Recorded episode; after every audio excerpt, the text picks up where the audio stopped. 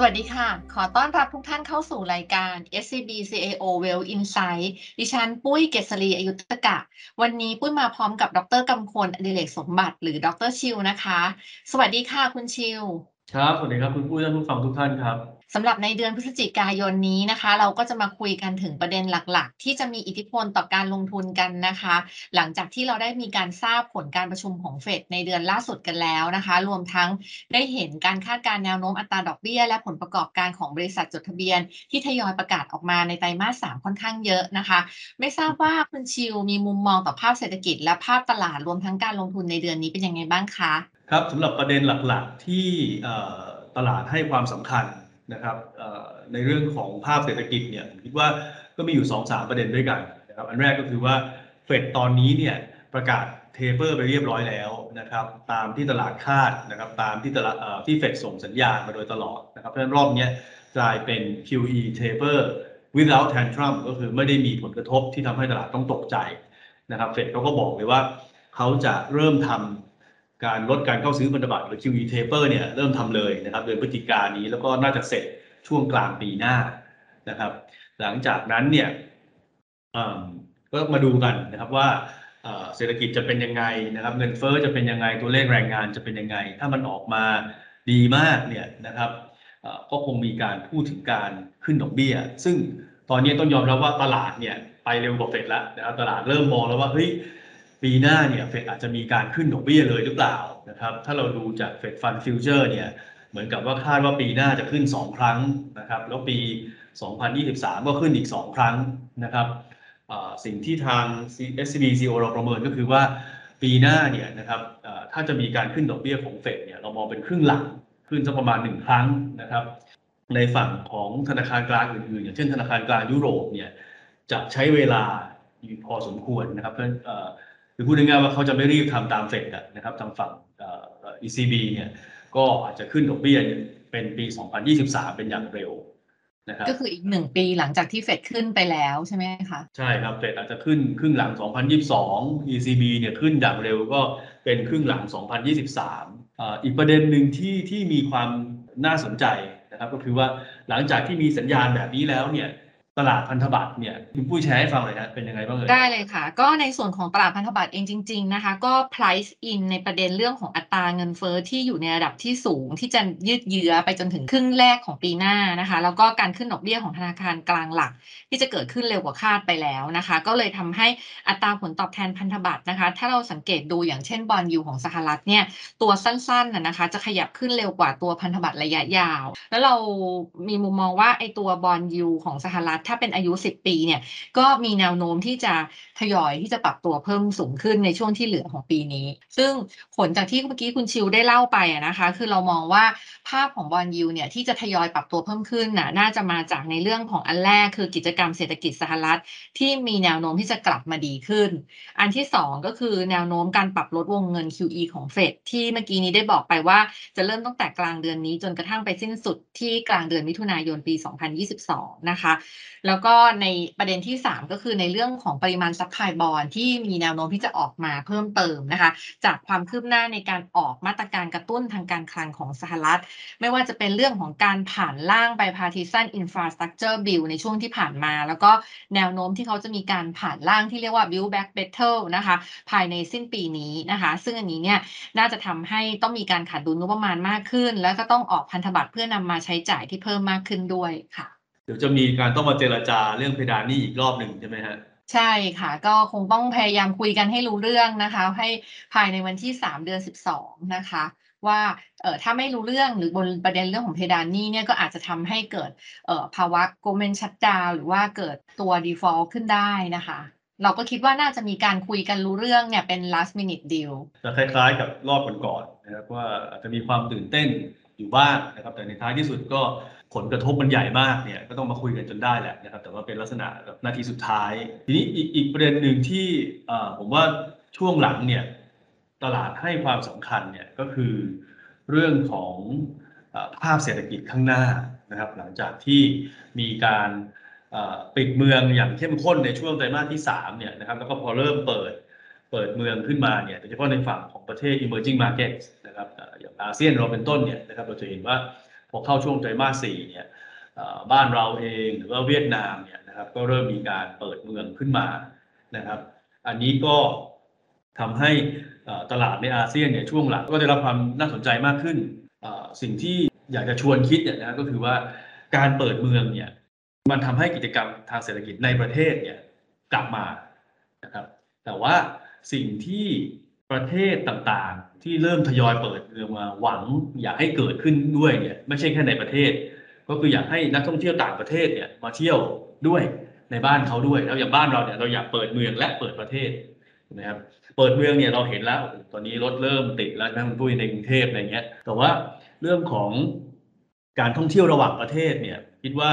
อันเนี้ยเป็นตัวหนึ่งที่เราคงต้องดูกันดีๆ ว่าแต่ละประเทศเนี่ยนักท่องเที่ยวจะเข้ามาเร็วแค่ไหน นะครับอย่างของบ้านเราเนี่ยนักท่องเที่ยวจีนคือกลุ่มลูกค้าที่ใหญ่ที่สุดของเรานะครับเกือบเกือบหนึ่งในสามของนักท่องเที่ยวทั้งหมด ถ้าก่อนมีโควิดนะครับเขาก็ก็ก็เป็นพระเอกให้เรามามามามาหลายปีแล้วนะครับ แต่วันนี้เนี่ยประตูเราเปิดรับเขาแต่เหมือนประตูเขาอาจจะยังไม่ไม่ได้เปิด เพราะว่าตอนนี้จีนก็ยังใช้นโยบาย zero covid policy อยู่นะครับ เพราะฉะนั้นสิ่งที่คงต้องจับตาดูก็คือว่าใน emerging market ที่พึ่งพาการท่องเที่ยวระหว่างประเทศเยอะๆเนี่ยอย่าง เช่นบ้านเราเนี่ยนะครับจะเห็นการกลับมาของนักท่องเที่ยวได้ได้ได้เร็วแค่ไหนนะครับผมว่าอันนี้ก็เป็นอีกปัจจัยหนึ่งที่ที่ที่เข้ามา อีกอีกเรื่องหนึ่งนะครับที่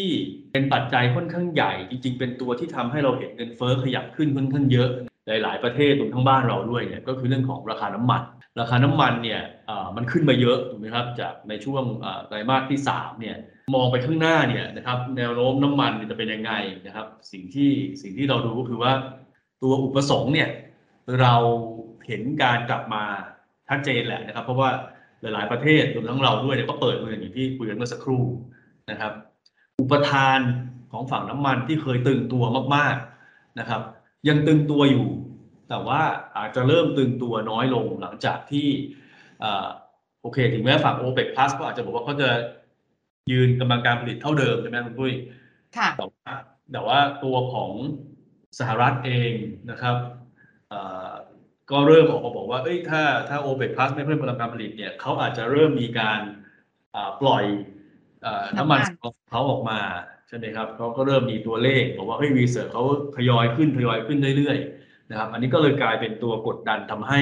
น้ำมันเนี่ยนะครับเอ่อเอ่ออาจจะไม่ได้ขยับขึ้นเร็วต่อเนื่องหลังจากนี้เพราะว่าจะมีซัพพลายเข้ามาจากทางด้านของฝั่งสหรัฐใช่ไหมคะที่ถ้าเกิดว่าสหรัฐเนี่ยอยากจะควบคุมราคา ใช่ใช่ครับ เราก็จะเห็นว่า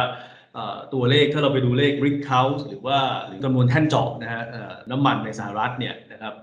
เอ่ออันนี้ก็เริ่มมีการขยับขึ้นนะครับเอ่อกำลังการผลิตของน้ำมันในสหรัฐเองก็เริ่มมีการขยับขึ้น ตัวเลขเหล่านี้ก็เป็นตัวเลขที่มันลดแรงกดดันว่าเอออุปทานที่มันเคยตึงมากๆมันอาจจะเริ่มตึงน้อยลงนะครับ ราคาน้ำมันก็เลยเริ่มยืนยืนอยู่ประมาณสัก 80 เหรียญต่อบาร์เรลในช่วงนี้นะครับ แต่แน่นอนมันเป็นตัวที่ทำให้ ให้ให้เงินเฟ้อมันมันมันมันยังอยู่ระดับสูงต่อเนื่องอยู่ อีกอีกเรื่องหนึ่งคืองบไตรมาสที่สามนะครับที่ทยอยออกมาเนี่ย อันนี้ เราเริ่มเห็นสัญญาณนะครับ ซึ่งอย่างที่เราคุยกันมาเรื่อยๆนะครับว่างบในไตรมาสที่สามเนี่ยเรายังมองว่าฝั่ง DM เนี่ยน่าจะยังทำได้ดีนะครับฝั่ง EM อาจจะโดนกระทบจากเรื่องของการปิดเมืองนะครับ ซึ่งเท่าที่ออกมาเนี่ยลักษณะของงบก็เป็นอย่างนั้นนะครับ เราจะเห็นว่าประเทศที่เป็น develop market เนี่ยคือตลาดพวกสหรัฐ ยุโรป ญี่ปุ่นพวกเนี้ยนะครับ ก็งบออกมาดีแล้วก็เซอร์ไพรส์ตลาดดีด้วยใช่ไหมฮะในฝั่งของ emerging markets เนี่ยงบอาจจะโตจากปีที่แล้วก็จริง แต่ว่าไม่เซอร์ไพรส์ตลาดเท่าไหร่ บางทีเป็นเป็น negative surprise ด้วยก็คือทำให้ตลาดผิดหวังด้วยนะครับ ใช่เลยค่ะ เพราะว่างบที่ออกมาเนี่ยก็สอดคล้องกับ return หรือว่าผลตอบแทนของตลาดหุ้นนะคะ ในช่วงที่ประกาศผลประกอบการด้วยเช่นเดียวกัน เราจะเห็นว่าในช่วงที่ผ่านมาเนี่ยทั้งตลาดหุ้นอเมริกา ตลาดหุ้นยุโรป ตลาดหุ้นญี่ปุ่นนะคะ ก็ต่างมีการปรับตัวบวกเพิ่มขึ้นนะคะ ซึ่งอย่างที่เมื่อกี้คุณชิวพูดบนเรื่องงบเองเนี่ยเราจะเห็นเลยว่า โดยเฉพาะทางด้านของตลาดหุ้นญี่ปุ่นเนี่ยไอตัวความเซอร์ไพรส์นะคะหรือว่ามากกว่าที่มีการคาดการเอาไว้เนี่ยบนตัว e a r n i n g ไตรมาสสามเนี่ยออกมามากกว่าที่คาดเยอะมากนะคะ แล้วก็บนตลาดหุ้นสหรัฐเองเนี่ย ตอนแรกเราก็มองแล้วว่าไตรมาส2เนี่ย เอองบน่าจะออกมาดี ปรากฏว่าไตรมาส3นะคะ คือไตรมาส2เนี่ยเรามองว่าเป็นพีกของการประกาศผลประกอบการ แต่พอไตรมาส3ก็ยังโตได้อีกนะคะ ก็เลยส่งผลให้ แล้วก็โตมากกว่าที่คาด หุ้นก็เลยมีการปรับตัวบวกเพิ่มขึ้นค่ะ ซึ่งคราวนี้เรามาดูมุมมองบนภาพของตลาดหุ้นกันดีไหมคะว่า แล้วหลังจากนี้เนี่ยเรายังมองว่าตลาดหุ้นเนี่ยจะเป็นยังไงกันต่อไปบ้างนะคะ ก็ เดี๋ยวปุ้ยจะพูดถึงทางด้านของตลาดหุ้นสหรัฐได้ต่อไปก่อนนะคะ คือตอนนี้เองเนี่ยทางวิวของพวกเรานะคะ เราก็ยังมองว่าตลาดหุ้นที่ยังมีแนวโน้มเติบโตได้ต่อไปนะคะแล้วก็เรามีมุมมองเป็น slightly positive อยู่เนี่ยก็จะเป็นตลาดหุ้นสหรัฐ ตลาดหุ้นยุโรปแล้วก็ตลาดหุ้นญี่ปุ่นนะคะ โดยที่ถ้าเป็นตัว core port ของเรานะคะ ก็ยังเป็นตลาดหุ้นสหรัฐกับตลาดหุ้นยุโรปอยู่นะคะ ซึ่งปัจจัยบวกหลัก ๆ เลยนะคะ ในส่วนของตลาดหุ้นสหรัฐ แล้วก็ตลาดหุ้นยุโรปเนี่ยก็คือเราเน้นลงทุนในหุ้นกลุ่มที่เป็น quality growth นะคะ ที่ยังมีผลประกอบการที่ค่อนข้างเติบโตดีที่เป็นใน core port ของเรานะคะ บนฝั่งของสหรัฐเองเนี่ยเราจะเห็นเลยว่า เขาเพิ่งมีการผ่านนะคะร่างแผนตัวที่เป็นตัว bipartisan infra bill นะคะที่เป็นมูลค่าประมาณ 1.2 ล้านล้าน แล้วก็เอาไปใช้จ่ายในการสร้างถนนหนทางอะไรต่างๆ ซึ่งตรงส่วนนี้เนี่ยมันจะดีกับหุ้นในกลุ่มที่เกี่ยวข้อง คือพวกกลุ่ม industrial กลุ่ม utility นะคะ material แล้วก็พวกกลุ่มที่เกี่ยวข้องกับพวก green transition อย่างเช่นพวก EV นะคะ renewable energy ด้วยนะคะ อันนี้คือตัวที่ได้รับประโยชน์จากในเรื่องของแผนการลงทุนโครงสร้างพื้นฐาน ในขณะที่ต่อไปเนี่ยเขาก็จะมีแผนอื่นๆ อีกที่ทางด้านไบเดนเขากำลังเสนออยู่ที่เรียกว่า build back better นะคะ ซึ่งถ้าเกิดว่าผ่านได้เนี่ยนะคะ ก็จะส่งผลดีแต่ว่าเพียงแค่ว่าเขาจะมีการขึ้นภาษีมาเพื่อที่จะเอามาชดเชยนะคะ ซึ่งตอนนี้เองเนี่ยตลาดเนี่ยมองว่าถ้าหากว่ามีการปรับขึ้นภาษีออกมา เพื่อที่จะเอามาใช้ในการใช้จ่ายเนี่ยอาจจะทำให้ตัว กำไรของบริษัทจดทะเบียน ถูกปรับประมาณการลดลงได้นะคะ ซึ่งเราคงต้องรอติดตามอีกครั้งหนึ่งว่า สุดท้ายแล้วเนี่ยมูลค่าของวงเงินในการใช้จ่ายเนี่ยจะอยู่ที่เท่าไหร่ และการขึ้นภาษีเนี่ยจะมากน้อยขนาดไหน เพราะว่าตอนนี้เนี่ยจริง ๆ แล้วเนี่ยแผนการขึ้นภาษีเนี่ยน้อยกว่าที่มีการเสนอไว้ครั้งแรกของที่คุณไบเดนเสนออยู่นะคะ แล้วก็ถ้าเป็นกลุ่มหุ้นนะคะ ที่เราแนะนำให้ลงทุนบนหุ้นของสหรัฐล้วก็คือทั้งกลุ่ม growth แล้วก็กลุ่ม value cyclical เลยนะคะ เพราะว่ากลุ่ม value cyclical เนี่ยก็จะได้รับ ประโยชน์จากในธีมเรื่องของการเปิดเมืองนะคะ แล้วก็บอลยิวที่มีแนวโน้มปรับตัวเพิ่มขึ้น ซึ่งก็จะยังสนับสนุนตัวหุ้นกลุ่ม value cyclical อยู่ด้วยนะคะ ในส่วนของหุ้นกลุ่ม growth เอง ซึ่งที่เมื่อกี้นี้เราคุยไปว่าเออเราก็ยังคิดว่าควรจะต้องมีอยู่เนี่ยนะคะ เพราะว่า ถ้ามองภาพต่อเนื่องต่อไปแล้วเนี่ยกลุ่มนี้ยังเป็นกลุ่มที่มีการเติบโตได้ค่อนข้างดีนะคะ และในช่วงที่ถ้าเศรษฐกิจเนี่ยพีคโกดแล้วแล้วกำลังชะลอตัวลงในช่วงครึ่งหลังของปีเนี่ยกลุ่มนี้เนี่ยก็ยังสามารถที่จะสามารถทำกำไรแล้วก็สร้างผลตอบแทนได้ค่อนข้างดีด้วยเช่นเดียวกันนะคะ อันนี้คือบนภาพของสหรัฐคุณชิวมีอะไรเสริมบนภาพของสหรัฐไหมคะ ครับผมผมว่าหลักๆก็คือตัว e a r n i n g นะครับที่ที่ที่ที่ออกมาแล้วก็ยังทำได้ดีอยู่นะครับในขณะที่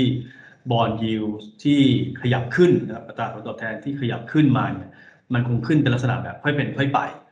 นะครับอันนี้ก็น่าจะช่วยทำให้หุ้นในกลุ่ม quality growth เนี่ยยังทำได้ดีอยู่นะนี่ถ้าเราไปดูยุโรปช่วยเล่าให้ฟังหน่อยนะยุโรปนี่เป็นยังไงบ้างครับ จริง ๆ บนตัวยุโรปเองนะคะ คือภาพในเดือนตุลาคมเนี่ยเศรษฐกิจของยุโรปเนี่ยอาจจะชะลอตัวลงนะคะ เพราะว่ามันมีปัญหาในเรื่องของ supply bottleneck หรือคอขวดด้านอุปทานที่เพิ่มขึ้น แล้วก็เงินเฟ้อที่เร่งตัวนะคะ และประกอบกับเขามีการกลับมาติดเชื้ออีกนะคะ ในเรื่องของโควิด มันก็เลยทำให้กระทบกับอุตสาหกรรม ภาคการผลิตของเขาด้วยในภาคยานยนต์นะคะ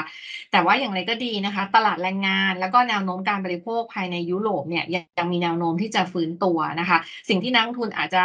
เฝ้าสังเกตการก็คือเรื่องของการขาดแคลนวัตถุดิบแล้วก็ชิ้นส่วนนะคะ ในการที่เอ่อ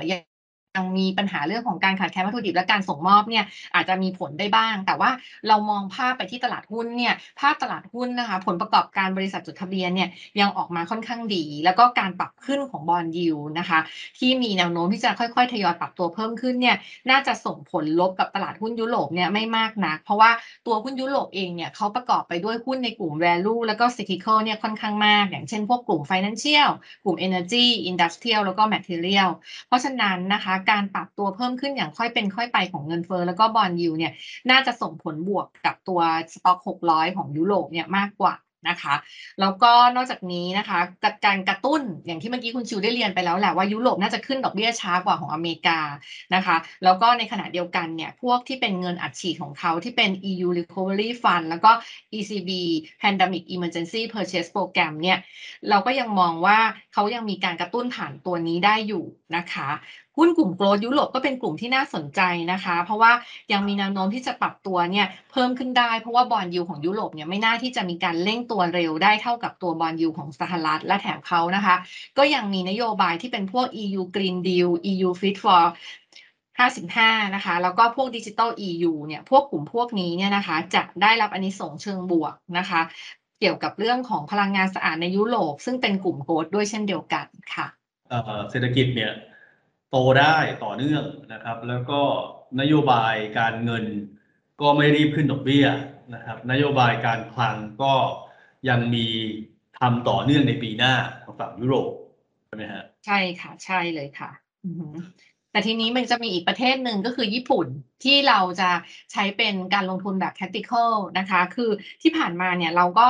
ให้นักลงทุนเข้าลงทุนตั้งแต่ก่อนที่จะมีการเลือกตั้งแล้วนะคะ แล้วก็พอหลังจากที่ผลของการเลือกตั้งของญี่ปุ่นเนี่ยออกมา ก็เป็นไปตามที่มีการคาดการเอาไว้นะคะ เพราะว่า พรรคที่เป็นผู้นำในการจัดตั้งรัฐบาลยังเป็นพรรค LDP อยู่ตามที่เราคาดนะคะ ก็สามารถครองเสียงข้างมาก แล้วเขาก็น่าจะมีการเร่งกระตุ้นเศรษฐกิจเพิ่มเติมในช่วงของไตรมาสสี่อันนี้เนี่ยเราคิดว่าแผนกระตุ้นฉบับฉบับใหม่เนี่ยวงเงินเบื้องต้นเนี่ยจะอยู่ที่ประมาณ 30 ล้านล้านเยน น่าจะมีการออกมาตรการกระตุ้นออกมาอย่างเป็นเรื่อยๆนะคะ อย่างรวดเร็วนะคะ ซึ่งก็มีเป้าหมายที่จะช่วยบุคคลแล้วก็ธุรกิจที่ได้รับผลกระทบจากโควิดนะคะ ซึ่งเราคงต้องดูว่าร่างเนี้ยน่าจะผ่านรัฐสภาของญี่ปุ่นเนี่ยภายในเดือนธันวาคมนี้นะคะ ก็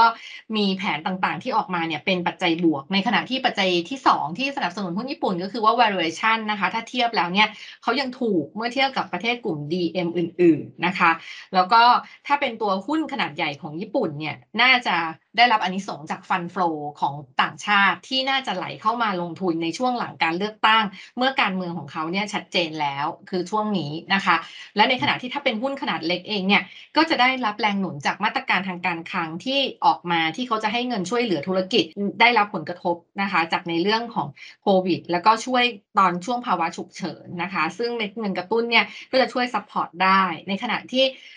ตัวกำไรของบริษัทจดทะเบียนญี่ปุ่นเนี่ยก็ถูกปรับเพิ่มขึ้นมาโดยตลอด แล้วก็ค่าเงินเยนยังมีแนวโน้มที่จะอ่อนค่านะคะ อันนี้เลยเป็นปัจจัยที่ทำให้หุ้นญี่ปุ่นเองเนี่ยน่าจะยังคงได้รับปัจจัย support ในขณะที่ BOJ เองก็ยังคงดอกเบี้ยเอาไว้อยู่ในระดับต่ำเหมือนเดิมค่ะทีนี้ข้ามมาฝั่ง emerging markets บ้างนะครับ เริ่มเริ่มที่จีนแล้วกัน ตอนนี้เรามองจีนยังไงครับ ตลาดหุ้นจีน ค่ะ บนตลาดหุ้นจีนเองเรายังมีมุมมองเป็นนิวทรอยู่นะคะ แต่ว่าต้องบอกว่าเออเราเป็นลักษณะที่แบ่งกันเป็นตลาดหุ้นจีน A share กับตลาดหุ้นจีน S share นะคะ คือ บนตลาดหุ้นจีน A share นะคะมีแนวโน้มที่จะน่าจะปรับตัวเพิ่มขึ้นได้นะคะ จากการที่เขาน่าจะมีการเพิ่มสภาพคล่องของทางการจีนนะคะ แล้วก็ตอนนี้ PBOC เนี่ยเขาน่าจะออกมาตรการต่างๆ เพื่อทำให้สภาพคล่องของเขาเนี่ยปรับตัวดีขึ้น เราคิดว่าตัวเครดิตโกลดหรือว่าของจีนนะคะ คือการอัดฉีดสภาพคล่องเนี่ยมีแนวโน้มที่จะปรับตัวเพิ่มขึ้นในช่วงที่เหลือของปีนี้ แล้วก็น่าจะทำให้หุ้นจีนในฝั่งออนชอเนี่ยได้รับประโยชน์จากเรื่องนี้ไป ส่วนที่นักลงทุนกังวลกันก็คือเรื่องของราคานะคะ คือราคาผู้ผลิตหรือว่าตัว PPI ของเขาเนี่ยที่เพิ่มขึ้นมาค่อนข้างมาก เราคิดว่ามีแนวโน้มที่น่าจะชะลอตัวลงในช่วงที่เหลือของปีนี้จนถึงปีหน้านะคะ ซึ่งมาจากเรื่องของปัญหาวิกฤตพลังงานเนี่ยที่น่าจะมีการคลี่คลายลงนะคะ คือมันเหมือนกับจะผ่านจุดพีคไปแล้ว แล้วก็มีแนวโน้มที่จะชะลอตัวลงนะคะ ประกอบกับทางการจีนน่าจะสนับสนุนให้รัฐบาลท้องถิ่นของเขาเนี่ยเร่ง ใช้โคต้าในการออกพันธบัตรท้องถิ่นพิเศษในช่วงที่เหลือของปี เพื่อเอาเงินมาในการใช้จ่ายโครงสร้างพื้นฐานนะคะ ซึ่งอันนี้เนี่ยจะดีมากเลยนะคะ เพราะว่าจะมีการลงทุนเพิ่มเติมนะคะแล้วก็จะทำให้หุ้นในกลุ่มที่ได้รับผลบวกในเรื่องของการลงทุนเนี่ยปรับตัวบวกเพิ่มขึ้นได้นะคะ พวกหุ้นกลุ่ม cyclical ในฝั่ง O economy ที่อย่างแลกกา พวกนี้ก็จะดีขึ้น ถ้าเราไปดู valuation ของหุ้นจีนเนี่ยตอนนี้นะคะ เราจะเห็นว่า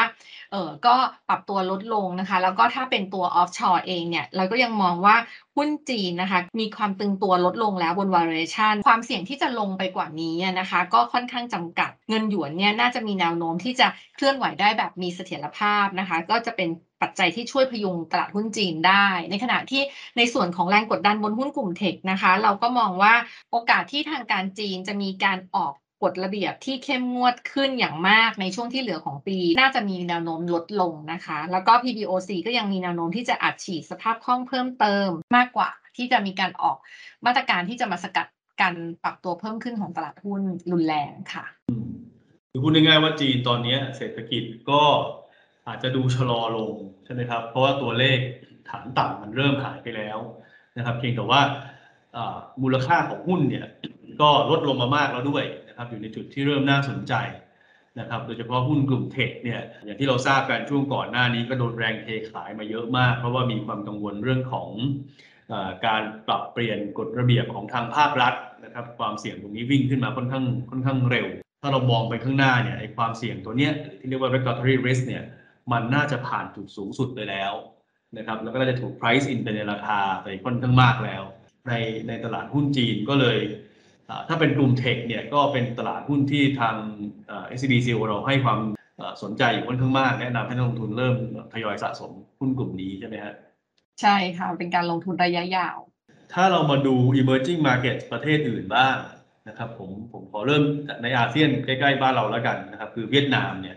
อย่างที่ทราบกันนะครับเวียดนามเป็น top pick ของเรามาโดยตลอดนะครับในกลุ่มอาเซียน ซึ่งเรายังมีมุมมองที่ที่เป็นบวกกับเวียดนามต่อนะครับ เรายังคิดว่า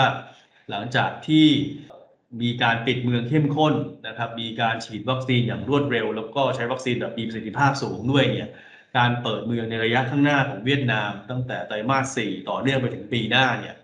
มันจะทำให้เศรษฐกิจของเขาเนี่ยฟื้นตัวได้ต่อเนื่องนะครับ เศรษฐกิจโลกที่ฟื้นตัวเนี่ยภาคการส่งออกเวียดนาม น่าจะได้อานิสงส์ค่อนข้างมากนะครับ เพราะฉะนั้นดูจาก valuation แล้วเนี่ยนะครับหุ้นเวียดนามยังน่าสนใจนะครับ ตอนนี้ถ้าเทียบกับหุ้นไทยนะครับ หุ้นไทยเนี่ยเดิมทีเราเป็น slightly negative นะครับล่าสุดเนี่ยเรามีการปรับขึ้นมาเป็น neutral นะครับเพราะเราเห็นว่าเรื่องของการเปิดเมืองเนี่ยก็มีความชัดเจนขึ้นนะครับเพียงแต่ว่าการกลับมาของนักท่องเที่ยวเนี่ยมันอาจจะต้องใช้เวลา ถ้าถ้าเทียบระหว่างเวียดนามกับไทยเนี่ยเรายังชอบเวียดนามมากกว่านะครับ แต่เราก็เริ่มอยากจะให้เพิ่มน้ำหนักหุ้นไทยขึ้นมาบ้างนะครับ หลังจากที่ก่อนหน้านี้เนี่ยเราเราปรับน้ำหนักเขาลงไป ส่วนเรื่องของ commodities นะครับสินค้าโภคภัณฑ์เนี่ยไปเร็วๆแล้วกันนะครับ